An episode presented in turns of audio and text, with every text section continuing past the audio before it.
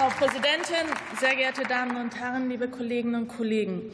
Obwohl wir einiges ja schon wissen, müssen wir eins immer wieder feststellen. Frauengesundheit ist immer noch ein Tabu in dieser Gesellschaft. Und dieses Tabu müssen wir aufbrechen. Und deshalb nutze ich auch gerne die Gelegenheit, um Ihnen darzustellen, was wir gemeinsam in der Regierung in diesen Themen schon vorangebracht haben. Denn sie betrifft 50 Prozent der Menschen, die hier in Deutschland leben.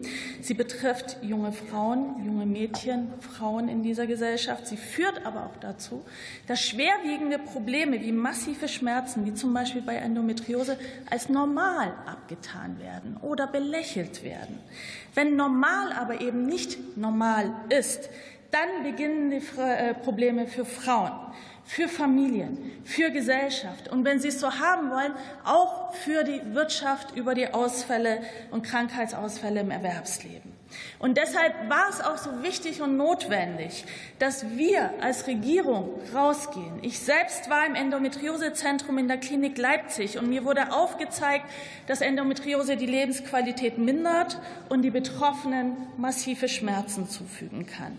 Beim gemeinsamen Gespräch mit Abgeordneten des Deutschen Bundestages konnten wir im Endometriosezentrum Charité Berlin nicht nur das bestätigt bekommen, sondern dargestellt bekommen, wie wichtig geschlechtsspezifische spezifische Forschung auch in diesem Bereich ist.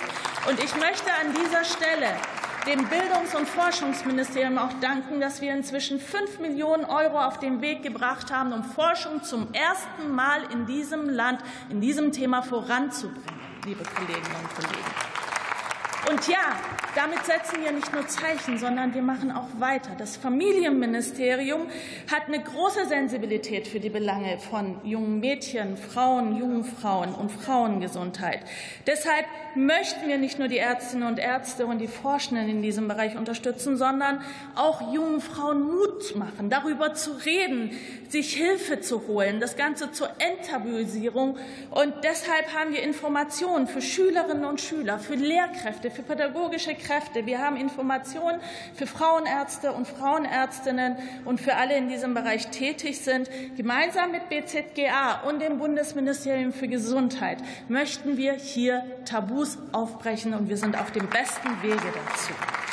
Ressortübergreifend setzen wir längst um, was in all diesen Anträgen drin steht. Wir sind mittendrin und wir sind eingestiegen und wir möchten nachhaltig die Zukunft in diesem Bereich verändern. Für unsere jungen Frauen und für unsere Töchter, für unsere Schwestern, für unsere Mütter, für unsere Ehefrauen und Freundinnen, für uns alle. Und es ist gut so, dass wir damit angefangen haben. Und es ist bedauerlich, dass es bis jetzt nicht geschehen ist.